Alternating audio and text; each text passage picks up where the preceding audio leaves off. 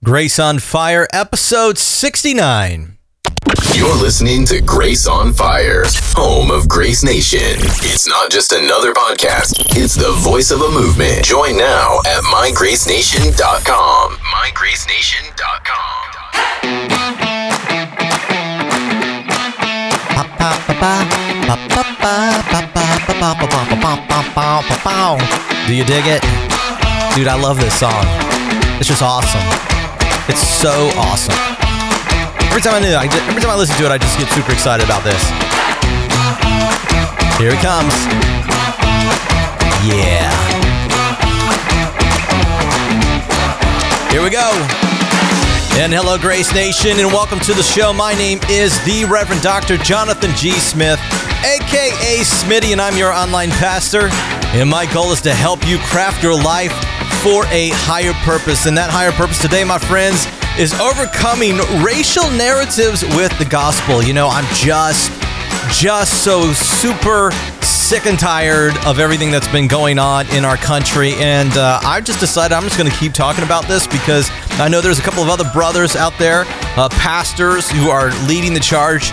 And I'm just embarrassed that I haven't picked up the mantle on this and done a better job. And so I am talking about racial narratives and the gospel because, beloved, my brothers and sisters out there, we have got to do a better job here on the show of talking about issues. And that is, you know, if we stop and think about this, this show, the whole principle of the show is applying God's grace to every aspect of life. I mean, if, someone asked me to say, "Hey, Jonathan, what's what's Grace Nation about?" and I'll just say, "Hey, listen, brother, it's about applying God's grace to every day and every area of our life." And so, you know, that's not that is not easy to do. And the reason why is because God's grace is ultimately about God's good news or God's gospel, and we really suck at doing that. I mean, I'm just going to say that right up front, okay? Every time we doubt things that, you know, every time we get cynical, we get burned out, we get angry, we do these things. Ultimately, what we're doing is we're doubting the gospel. And so we have to be constantly reminding ourselves of the gospel. And, you know, the question is, how do we really apply this? In these racial circumstances. And and I'm going to be honest with you, I I am not good at this conversation. I'm going to try to do a better job because ultimately I'm dissatisfied even with where I'm at in this conversation. But uh, beloved, I certainly hope that I'm going to bring you some thoughts here today from Scripture as to what we're going to talk about. Also on the show today, uh, we're going to be doing a little bit more street theology, taking a little step aside from the Anglican thing for just a moment. By the way, I'm not going to blast you all the time uh, with my uh, for Anglicanism, gospel-centered Anglicanism. Uh, we're going to get into a little bit about that uh, in the future. I'm actually thinking about doing a new podcast dedicated to that subject. So if that's something you're interested in, I'd love to hear from you about that. Um, but we're going to talk about in street theology today the need for a mentor. And this is coming straight out of me just cruising through the Bible uh, as I have been for this past year. I've been doing a systematic reading of the Bible called the Grace on Fire re- five day reading challenge. And by the way, if you haven't done that, if you didn't take me up on that uh, a year ago, the uh, a new opportunity is going to be coming up in January to sign up for that, the uh, Grace on Fire reading challenge. So be looking forward to that because uh, I'm really, really passionate about people systematically reading their Bible. And I have a mechanism for that to happen. And so if you are interested in that, stay tuned for details in upcoming shows. I'll tell you a little bit more about that in the future. But we're going to be talking about the need for a mentor. Also, on the tip of the week, I'm going to be talking to you about just a simple issue, just a simple reminder about exhaustion and the stupid things that we do when we get exhausted. And so we're getting ready to jump right into some street theology. So here we go. Here we are on Grace on Fire. Connecting deep truth for everyday life. This is Theology on the Street. And so, in my reading that I've been doing over the past year, I've, I've gone to the book of First Kings. Now, you know the whole book of Kings, which by the way includes uh, one Kings and two Kings. I mean, it's it's essentially the um, the the decline of the nation of Israel. All right. That's what it's about. And it's also about the prophets essentially warring against the kings and the prophets of God coming to the kings saying, Oh, great king, you shouldn't be doing this. And it's the constant tension between uh, the federal power of the king and the prophetic power of God and those two things clashing together. And so, one of the things that, one of the stories that has just been constantly reeling around in my mind is the story of Rehoboam. And real Rehoboam let me just kind of give you some background. So, Rehoboam was a douchebag king. He was really one of the first douchebag kings. He was the son of King Solomon, which was uh, after David, the greatest king of Israel. And Solomon really would have been uh, amazing guy if he had not fallen victim to his wives. I mean, he essentially had so many wives and he began to serve their gods, and he ultimately ended up in idolatry. And that set in motion um, the decline of Israel that lasted uh, for several centuries. So Rehoboam comes along, and he is the um, son of Solomon. Okay, so can you imagine? Here's Solomon, the greatest and most wise king in all the world. He expanded the wealth of Israel to the point where the Bible actually says that silver was as common um, was as common as thing as dirt or something like that. I have to go back and check the reference. You can Google it. All right, um, you know, I, I trust you. You're smart people. Uh, I just don't remember exactly, but it was extremely common. In other words, there was so much wealth in Israel at the point of Solomon that um, it, it, was just uh, it, it was just inundated. The economy was great underneath Solomon, and then he dies, right? And now you're the son of Solomon and you're Rehoboam. And the problem with being the son of Solomon is that you basically are raised in wealth, you're raised in power, you're raised in exuberance, you're raised in in in in plenty. So you don't know what it's like to have need. And this is always the issue. So if you know wealthy people and then you know the the children of wealthy people, the wealthy people themselves can be incredibly grounded, neat people but then they have these kids and they're they're, they're douchebags. And you know you look at them you're thinking what are you thinking? Why are you wasting? Why are you this way? And part of the problem with that is that sometimes um, children who do not go through the struggles that parents go through um, sometimes they take for granted all the things that have been given to them. And I actually have to tell you that honestly, I do think that Rehoboam falls into this because Rehoboam, as we'll discover, um, made a horrible decision that ultimately cost him 85% of his kingdom. He lost 85% of his kingdom over one decision. Now, can you imagine being that guy? Can you imagine that? Imagine uh, I was just trying to think about you know a modern day example of this, but let's just say that you are a very successful business owner. You raise a billion dollar company. Uh, well, we could use Microsoft, Bill Gates, for example. Let's just say um, that Bill Gates um, has this incredible uh, business, Microsoft. He gives it to his son, and then his son makes one decision which cost him 85% of the business. I mean, that's just unfathomable. Now, we, we can see examples of kids who squander their parents over time, but this was just one decision.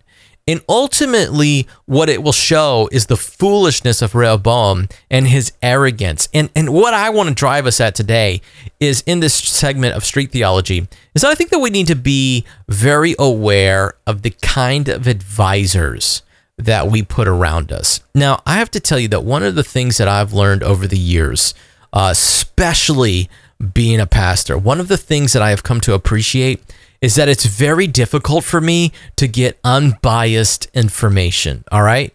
It's just extraordinarily difficult. And so the people that I give permission to to speak into my life, those people, those people are vetted people. These are people that I would trust with my life, essentially. I mean, there's just a very few, there's a handful of men that I will listen to. And then everybody else, I'm sorry, I can't listen to you. And the reason for that is because I cannot get unbiased information. I was talking to my wife about this. Uh, you know, one of the challenges that I have uh, as a pastor sometimes I just wonder, you know, why was God call me into this Anglican thing? I mean, I'm so passionate about it, so don't hear me hear me wrong, but sometimes I'm just like, why did God call me into this craziness? And so, what I ultimately deduce from all of this is that God has put this and this put this thing in my life at this time, and this is the church that He's called me to serve, right? But if I take this and I take this challenge to people, depending on their backgrounds, one of two things will happen. They'll either say, stick with it, or you need to leave. And, you know, why are you wasting your time? I actually had a pastor say that to me one time. I was like, why are you wasting your time with that? And um, you know, is this really something that's even worth it? I was like, wow, that's that's man, thanks a lot, brother. Appreciate it. You know, I mean, it's just you have to be so careful about this. And and and so getting back to scripture for just a moment, the need for a godly mentor in your life, I think, is crucial. It is crucial in order to help you make good decisions in your life. Some of the worst decisions I've made in life was a direct result of listening to peer. Let me rephrase that. Listening, some of the worst decisions I've made in life has been a direct result of listening to foolish peers instead of listening to godly men. And so I want to just stop here and let me just kind of give you the background. So we're talking about Rehoboam, and in, the story actually ends up in in one Kings twelve. And here was the problem. So Solomon, Solomon, Solomon had uh, his legacy was he essentially built the temple. He built the palace there at Jerusalem. He, I mean, he built up the city, and that required an enormous amount of of of labor. It required enormous amount of resources and it required enormous amount of work on behalf of the people. And so if you read through scripture, you'll find uh, the different divisions of labor, etc. And uh, the problem was, of course, is that every time Solomon had a new idea, it required investment and it required work. And and Solomon didn't just build up Jerusalem, but he built around all the different cities. And, and so you just get this idea of this industrious, wise king who was constantly building and investing. And as a result of it, the economy exploded. But now think about this for just a moment. If you continually task your people over and over again, uh, it's going to lead to exhaustion. And so Solomon dies, and his son Rehoboam uh, now uh, ascends to the throne. And so he goes to the people and he calls for them. All right. And now, let me just add one more detail on this, okay? So he calls for the people to, to, to, come forward, and then there's a guy who shows up in the story named Jeroboam. So you have Rehoboam and you have Jeroboam. Now, Jeroboam was a nemesis of Solomon, and Jeroboam basically fled Solomon to Egypt, and he stayed under Egypt, who was, an, uh, who was a rival of, of Solomon at the time. And so Jeroboam comes back, and Jeroboam hates Solomon, and he also hates Solomon's legacy, so he probably hates Rehoboam. So Rehoboam goes, and there's Jeroboam with all the assembly of Israel, and this is what they said. They said to him, Your father made our yoke heavy. Now therefore lighten the hard service of your father and his heavy yoke on us, and we will serve you. Now, think about what they're saying. You've got employees who are disgruntled, they've been working their tails off, and um, now they're asking for a little bit of relief. And so now you have two kinds of counsel that emerge here in this text. You have what's considered wise counsel of the old men that used to serve and advise Solomon, and you also have the young counsel or the foolish counsel. Now, think through this for just think through this very carefully. Because if you have advisors to Solomon, chances are that they will have benefited from the wisdom of Solomon. Now, they also would have been very much uh, indebted to Solomon. So I can see and see in Rehoboam the temptation to not want to listen to them because he doesn't want to be like their father. And therefore, he may ignore the wisdom that is there for him to employ. And this is the wise counsel. So listen to the counsel that is given. It, this is so biblical and it's so good. This is what they said to him. They said, If you, Rehoboam, will be a servant to this people today and serve them and speak good words to them when you answer them, then they will be your servants forever. And then it goes on to say, But Rehoboam abandoned the counsel that the old men gave him and took counsel with the young men who had grown up with him and stood before him. So basically, what he did was he said, Yeah, whatever, you old guys. I'm not going to listen to you. And so he goes, hangs out with his peers. He says, Listen, homies, this is what we want to, this is what I want to know. What should I say? And then to, listen to their counsel now. Thus shall you speak to this people who said to you, Your father made our yoke heavy, but you lighten it for us. Thus you shall say to them, My little finger is thicker than my father's thighs. And now, where my father laid on you a heavy yoke, I will add to your yoke. My father disciplined you with whips, but I will discipline you with scorpions. And then you get the final verse there in this in the narrative. So Israel has been in rebellion against the house of David to this day. So Rehoboam very foolishly takes the counsel of these young guys, of his friends, of his homies, he goes back to his to the people, and he basically says what the wise guys say, or excuse me, the uh, the young guys say, and essentially they rebelled. And what happened was that the ten tribes of Israel followed Jeroboam, and they broke from Judah, and Rehoboam lost 85% of his kingdom. And the commentator who's writing in First Kings here says, So Israel has been in rebellion against the house of David to this day. Can you imagine the historical legacy here of this decision? If Rehoboam had just listened to the counsel of the wise leaders, all of that could have been avoided. Now, would the tension have erupted somewhere else? Surely it could have. But what you ultimately find is this is the need for godly wisdom. Now, why did this happen? If you go on and read uh, First Kings and you read a little bit further, what you'll discover is is that this was part of God's judgment on Israel because it had abandoned the faith of King David and also Jeroboam and Rehoboam, for the most part, will abandon the faith, and most of the kings will abandon the faith, and you'll see this constant tension of good kings and bad kings, who uh, bad kings who bring Israel into idolatry, and good kings that try to reform it and bring it back, and you, you will find this tension throughout Israel and Judah for the remaining part of the narrative of Kings. But here is the point that I want to drive home today. Imagine the cost of input and what it's at stake in your lives.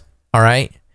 It is so critical, I think, that you find godly leaders that will speak into your lives, that will speak what is best for you and what's in your best interest, even if you don't agree with it. And listen to what they have to say because you could avoid the possibility of catastrophe in your life the other thing is is that you need to also weigh very carefully the amount of value that you give peers because peers if they are colleagues with you, particularly in the same age, they have generally speaking the same level of experience that you do. And so you need to be careful with what they're telling you because sometimes if we think about it, the reason why there are peers is because we want them to like us and we like to hang out with them. They make us feel good. But a godly mentor will have the the strength of character to say, you know what, you know this you may not want to do this. This could be a big mistake. And there's been a couple of times where I've had to very carefully and very thoughtfully think through the advice that I was being given, uh, even from old guys, I will tell you. But I had to think very carefully through the advice that I was being given because the outcome that they were describing was a very real thing. And so, uh, on Street Theology today, I think that the need for a biblical mentor in your life is, is right there. Find godly wisdom from experienced mentors, it will help you avoid costly mental errors in your life. And now for Smitty's Life Hack Tip of the Week. And that brings me to my tip of the week, and that is beware of exhaustion. I, I got to tell you this, I, I'm going to keep pounding this because I think it's something that if you're not aware of it, particularly as you get older in life, uh, it can really creep up to you. And the reason why I'm talking about this is because uh, exhaustion ultimately leads to burnout, and that's the problem. Uh, in an article in Psychological uh, Psychology Today, um, it talks about it this way in a meeting with the group. Uh, let me let me back up. Burnout, burnout is a state of chronic stress that leads to physical and emotional exhaustion, cynicism and detachment, and feelings of ineffectiveness and lack of accomplishment. Now, for me, I can work through physical and emotional exhaustion, but cynicism is a real problem it's a real problem for me because I can tell you as a pastor that sometimes I can get really cynical about my work. And and that's because the labor of pastors is hard. uh, in a meeting with a group of pastors um, today I was a part of, which is, you know, part of my exhaustion patterns is that my calendar is so full of things. And one of those things is that I, I participate in a, in essentially it's a support group for pastors. Hi, my name is Smitty and I'm an online pastor and uh, this is my problem. I mean, I run into that a lot. Um, I have to have my own support group, uh, just pastoring them. It's hard. It's hard work. So, anyways, but one of the things about that came out of this was that so much of the dangers and the possibilities that of da- of of failure that ha- can occur to pastors is principally resulted because we're so busy and we get exhausted. And this is true for not just pastors, but it's true for any busy professional. If you're going so hard, so fast, so long, you know, you can ultimately burn out and you can get exhausted. So if you're finding yourself exhausted, you need to take some time to rest. And rest can happen in a lot of different ways, but make certain that you're looking for the signs of burnout because if you get there, it can destroy your career. And you have too much. You have too much to give in a career. You have too much. You know, remember something that part of crafting our life for a higher purpose is ultimately that our purpose isn't to, you know, you know, serve our pension. It's to follow our passion. And if we're chasing money and if we're chasing activities all because we just got to make the dollar and we got to do this, we got to do that, I got to pay the bills, I got to do this, ultimately that's a recipe for burnout. And so exhaustion is one of those things that I think is just a warning sign from God that says, hey, hey, you're getting off your purpose here. Let's get it back here. All right, slow down and rest. And now it's time for our feature presentation. And on my feature presentation today, we are talking about gospel narratives and and also racial narratives in a possible way forward. And, and, essentially, these narratives are what I'm talking about gospel narratives and racial narratives. You know, what am I talking about here? Well, I wanted to follow up with a couple of weeks ago because I was talking with, uh, again, a friend of mine, and we're talking about the NFL theme. And I was talking about my podcast in last episode. And, you know, honestly, I just, I was a little unhappy with how I could, excuse me. it's hard for me to, uh, admit my failures. But anyways, I was a little unhappy with you know, really where I went with the NFL theme and uh, the uh, the protesting and all of that because honestly, I have not spent enough time reflecting on the issues of racial narratives because racial narratives are a very powerful thing. So, what is a racial narrative? Well, essentially, a racial narrative is the stories that um, different different ethnic groups tell each other. It's a way of forming identities. And, and we all have different forms of racial narratives uh, that we tell each other, and it helps us make sense of the world. All right. And, and everybody has one. White guys have them, black guys have them, you know, Latino guys have them. We all have them. And, and, and what they do is they help us make sense of the, the realities that we're facing. So a black man walks into a white neighborhood and he experiences, you know, looks or grimaces why why is he why is he experiencing this? He goes back to his family and he says, "Well, this is why." And and basically what he gives is a narrative uh, of color, right, of skin color, and that those narratives, whether they're false or true, what they do is they help explain and make sense of reality. And the reason why I'm spending a little time to this today is because, you know, my biggest complaint uh, about politics these days is that it's so race related. It's so uh, the rhetoric is so um, inundated and, politicized and electrified by race, and it feels like that the politicians are pitting groups against each other in, in such a way that I've become extremely aware and even sensitive of my own skin color, and and that really I'm just kind of explain to you what, what I'm talking about you know, uh, particularly during the president presidential election, I had this very strange thing that happened to me.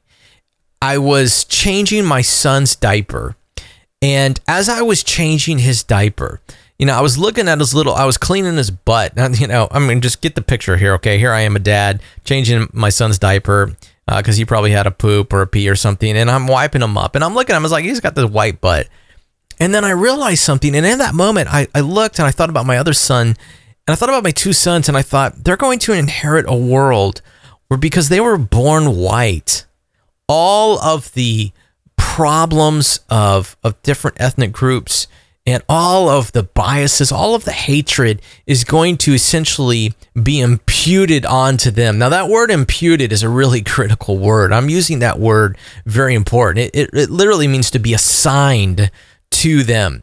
You know, as they were born into this world, they're not racist. In fact, we don't even use the word black to describe African Americans in our household. And I and I've done that purposely.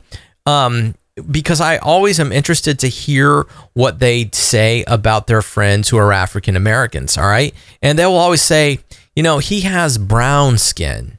Is the way that they describe it. It's kind of brown. I'll never forget my daughter when the first time that she ever um, uh, began to describe and notice the differences uh, between skin colors. She would say, you know, you know, she's got this kind of brownish skin, and she and she was literally talking about an African American girl. And that was, I, I, didn't call her a black girl. I didn't use this word. I didn't even use the phrase African American because I wanted her not to focus on the skin color because I wanted her to focus on the person. And, and that was my way as her father purposely trying to avoid imposing any narratives on her friend because I was just excited. I was like, oh, cool. She's got, you know, a friend uh, who's essentially African American, young little girl, and she was beautiful. And we had her over a party. And I remember that party very well because um, it, it was, a, there was, there was a little bit of tension. And I just was like, why, why, why are we feeling this? Where is this coming from? And I think it comes from these narratives, these narratives that we say in our in our culture uh, about stories. And so, anyways, that that's really the issue, the bottom line issue. And and as I thought about that, I realized I said, you know, I need to stop and think about the narratives that African American young men go through. And so I stopped and I, and I actually read an article. I did a little um, work on this, and um, what I what I read was a blog, and it was a blog describing what a black man may go through listen into a white church. And I, I, hate these words black and white. I mean, it's just dumb. Um, you know, I'm, I'm sort of a pinkish color. Um, I've got freckles and, and, and hair all over me. Um, but I'm certainly white, I guess. Um, but you know uh, these these these these these words that we use to describe our, our ethnic backgrounds and our stories sometimes they're they're so binary. That they, they, that the, the the binary language themselves is problematic. But anyways it was a black guy that was in a white church and he was talking about blackness and, and, and the experience of blackness. And, and what he was describing here made a lot of sense to me that when he goes into a, a situation where you essentially have Caucasian males everywhere. We can use that word, Caucasian, you know, white guys. He is immediately aware that the color of his skin carries with it all of the prejudices and you know uh, uh, uh, preconceptions of of everybody else, all the narratives that go to inform who he may be and that he feels like that he has to work doubly hard to earn the respect of whoever it is that he's trying to appeal to because of the color of his skin. Now I, I, was listening to that. And then the reverse of that is is the idea of white privilege that I don't have to go into a, the same situation because I don't have, you know, a, a dark skin color. And so I don't have to overcome those narratives, although I have my own share of narratives that I have to overcome. Um, which I, which the problem with white privilege, I think, is that th- there's a misunderstanding of of the uh, complexities that everybody goes through, and we have our own narratives that we have to go through and work through, et cetera, et cetera. So, anyways, the point being here is that as I was listening to him, I said, okay, if he's talking about the fact that prejudice, that we make judgments of people based upon their presentations, and these narratives that are floating out there are at work filling the gaps and helping us make sense of the world, then I can understand the issue far better. Because what because all of us in, in some way or another have to deal with narratives that are limiting to who we are. And I'm going to give you my narrative in just a just a moment. But before we do that, I want you to to, to stop for a moment because the the bottom line for all of us as Christians that I believe is that we have to challenge those narratives as they're being applied to us because the gospel of Jesus Christ puts a new narrative into reality. All right. And it's not just white evangelicalism. All right. White evangelicalism needs a new narrative. All right. And I and I am fully recognize the problem with white suburban evangelicalism. I never even saw that phrase or even knew that phrase existed till a number of years ago when I was reading, uh, when I was doing theological work. And I realized I was like, yeah, white suburban evangelicalism. Yeah, that's a real thing. And that's where I came from. And it did shelter me. And it was full of pri- privilege.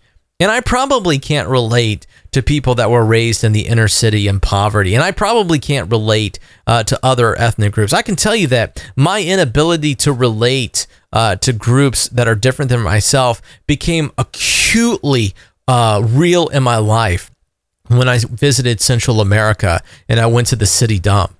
I can't tell you what it does to you when you walk into a community of people, four, 500 people that live in 10 by 10, 10 shacks, literally 10 sheets of metal that they've built their house in, you know, and and suddenly I'm supposed to bring good news. This white guy from you know the suburbs of Orlando, it, it just it, it just this whole issue really became very real to me. And in in talking with our missionary who's down there, and I've had him on the show, Dana Kraft. Um, and talking with him and the challenges that he has to relate, you know, what do you bring?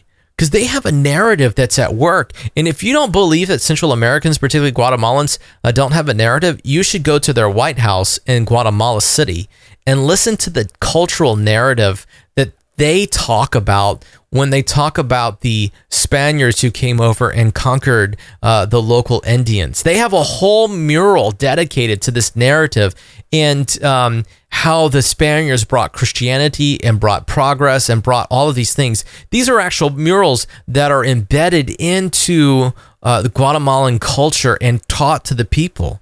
Now, you know, that is a remarkable thing unto itself and, and the pride that it that um that the Guatemalans felt about this. Is, all right, so they have their own societal narratives, and I, I'm not going to say whether they're true or right or wrong. I'm just telling you that they have this narrative. And we have a narrative here in America, and the American narrative includes the issue of Southern slavery and chattel slavery that occurred in the American South. And what you find though is that there's also a narrative, a racial narrative in scripture. And you find this actually and it's really all of a sudden just shows up here in Colossians 3:11. Here it is. Uh, let me read it to you. It says, Here there is no Gentile or Jew, circumcised or uncircumcised, barbarian, Scyth- Scythian, slave or free, but Christ is all and is in all. Now, notice a couple of things here. He talks about Gentiles, he talks about Jews, he talks about circumcised versus uncircumcised. He's talking about barbarians, Scythians, slave, and free. Now, the only two ethnic groups that are even identified in verse 11, surprisingly, is actually Jews and Scythians. Now, why did Paul mention Jews and Scythians? I mean, that's a pretty interesting question right there. Because all the other groups you know, are just general categories circumcised, uncircumcised, barbarian. Well, that can include lots of different groups of people, slaves, free. But then he mentions Jews and Scythians. And to be mentioned a Scythian, that was gener- a generalized term for a rude, ignorant, degraded person. The Scythians, according to scholars, were a nomadic people that existed on the edge of the Roman Empire, actually in the Russian areas. If in modern day Russia, if you look uh, beyond the Caspian Sea and the Black Sea, they were a nomadic people there. They were Scythians, and you know, notice that it notice the um, progression here: circumcised or I'm sorry, barbarian or Scythian. To be called a Scythian uh, was something to be uh, complete. It, it, it, really was a uh, a Scythian comment. If you were being called a Scythian, I mean that was a really degrading statement. Like you Scythian, like ugh. I mean, I think that there's some some some modern words that we could probably choose from our own uh, uh, vocabulary that could be substituted in there. We're not going to do that because I don't think that that would be right uh, on this show. One of the things that I do not like on the show, you know, yeah, I'll cuss and, and do those sort of things, but I hate degrading people. I absolutely hate degrading people. I, I think that that's a terrible thing. But but to be called a Scythian was pretty awful. But but Paul does something here, and he basically is saying that the gospel neutralizes differences. The gospel neutralizes differences. And so the problem with cultural narratives and, and, what Paul's trying to do here is he's saying, listen, you have to put on a new narrative, a new racial narrative, a new cultural narrative onto your person. Why? Because something radical has happened, and that is the kingdom of God through Jesus Christ has now ascended into the world or descended into the world. And that is and that is the problem that I ultimately find with racial narratives because today the culture that we live in, we must recognize that it is not a Christian culture. All right? In fact, it is the absence of Christian culture. In fact, it's a secular culture that tries to deny the existence of God. And when you have a denial of ethics and you have a denial of the fundamental realities of a higher power of God, you will have a vacuum. And what rushes into a vacuum are these different narratives. Now, let me talk to you about my own narrative, all right? I this is my narrative, all right? I'm an American first, but I'm also a southerner. I'm also a Floridian and I like to joke around calling myself a cracker and a redneck. Now, being raised, I was raised by my father. My father was a CPA. All right, he had a white collar job, but on the weekends he would refer to himself as a redneck. And and you know, my dad's from Georgia, and um, he was he was a pretty funny guy, and um, you know, he he was an old Southerner. My father was raised in a time during Jim Crow laws in Georgia, and in fact, my brother actually went through the desegregation of schools in the '60s. Um, and what you'll find, and, and, and he'll even tell you that that was a very difficult time when desegregation was happening. And so I grew up with stories of hearing about racial tension. In fact, uh, I have an old story of my great great grandfather who would not watch TV shows. Actually, my great grandfather would not watch TV shows if African Americans were on the show. So I can sit here and tell you today that I came essentially from a background of racism. I can say that. And do I feel that way towards my African American brothers? No. Do I do things that may contribute to their perception uh, that I that I have white privilege? Absolutely. I'm not going to deny that at all. And it's something that I'm working on. It's something that I want to work on. But what I can't change is who I am, just like uh, an African American brother cannot change who he is. Well, the only thing that we can do is look at our narratives that we're using to define us and begin to question them. Are they true? Are they true? Is that who I am today? And is the narrative that I'm imposing on somebody else, is that true of them? And I can only tell you that that, that requires a lot of work, a lot of work. And that's why I believe as a Christian, I have to replace my narrative with a new one. And that is ultimately finding my identity in Jesus Christ. You know, because I, I, I, am constantly amazed at how narratives work against each other. And the problem, what I see that happened in our politics, and our, particularly in our culture today, is that uh, politicians have picked up on these narratives and they are now pitting these narratives against each other. And I think that that's a wrong thing to do. I think that's poor leadership. I think that's the kind of leadership that Jeroboam and Rehoboam would have done.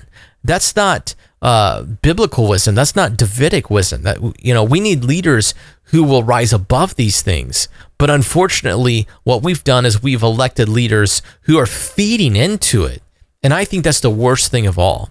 So how do we how do we overcome racial narratives? You know, I've got a couple of ideas. This this is not all encompassing, and I think that there are uh, some some guys that are doing a much better job than I am in articulating the issues. But these are my thoughts, and so here are my thoughts on this. Okay, so first of all, the solution to racial narratives. I think first of all, the church must do a better job of addressing the reality of narratives in general. You know, we as pastors must address the reality of stories.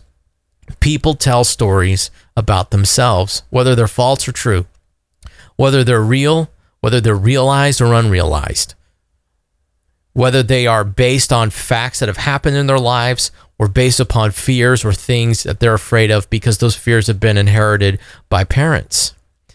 Uh, we have to do a better job of addressing the reality of narratives. I think this is the first thing. I think the second thing is we also have to be aware that because of competing narratives and biases in our lives, that we may have been guilty of committing injustice. And sometimes when someone says that it is unjust and wrong, we're not aware of the narrative lenses that we're that we are reading and interpreting what they're saying. That's what narratives do. They help interpret and inform reality. And so, therefore, if the narrative that we have is in conflict with theirs and we can't understand what they're saying, it's probably because the narrative that's in place uh, is is competing with each other. And I have to say that overcoming those narratives is very difficult and it requires a lot of patience. So when injustice occurs, we need to stop and listen is injustice really occurring? And even if I don't think it's occurring, maybe I need to just slow down a little bit and recognize that maybe they feel that, acknowledging it as best as we can. I also think that we need to bring healing to those struggling with oppressive narratives. And we all have oppressive narratives. You know, we all do. And just like white evangelicalism, white suburban evangelicalism has an oppressive narrative, and it's a narrative that needs to be addressed and realized to say, hey, not all white suburban evangelicals are racist. That's an unfair, uh, illegitimate statement, but they may be doing things that is contributing to the problem. So we have to speak against narratives, and we need to help people uh, that are struggling with oppressive narratives.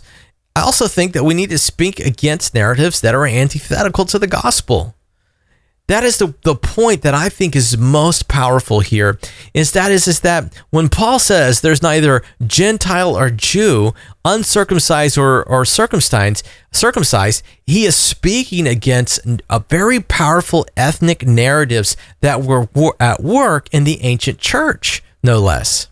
Now you got to remember something in Colossians, he's writing against, he's writing to the church. And he is saying, look, you cannot divide on these issues. And so um, there's a, a, at least a precedent that I find within Paul that is is that we have to speak against narratives that are antithetical to the gospel. I also put it here that we also need to hold leaders accountable for perpetuating racial narratives, you know, where possible through a prophetic voice. And I have to tell you this, and, and I admire some some pastors who are doing this, and they do this at great cost to themselves. Because what can happen at times is that brothers will speak out against these racial narratives to their church and those people who hold narratives that are against them all right or or, or hold problematic narratives very often they will retaliate against their own pastor. And so for pastors this is a call that you know we need support pastors who are doing this but we also have to recognize the strength of character needed to speak out against these racial narratives. And so, anyways, so these are just some thoughts here that I have for you um, today as we're thinking through this. By by no means is this completely exhaustive, but I do think that we need to begin to think about these racial narratives and to understand that as gospel centered Christians, uh, we have a higher calling. We have a higher calling to bring people out of the narratives that are that are that are basically holding them captive by freeing them with the liberating power of Jesus Christ. And that brings us to the end of this message. Thank you so much for listening. And now may the grace of the Lord Jesus Christ, the love of God, and the fellowship of the Holy Spirit be with you now and always. Amen and amen.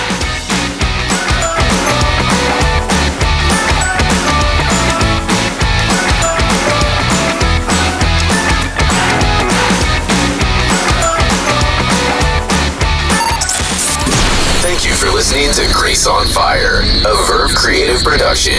For show notes, links, and more, please visit mygracenation.com.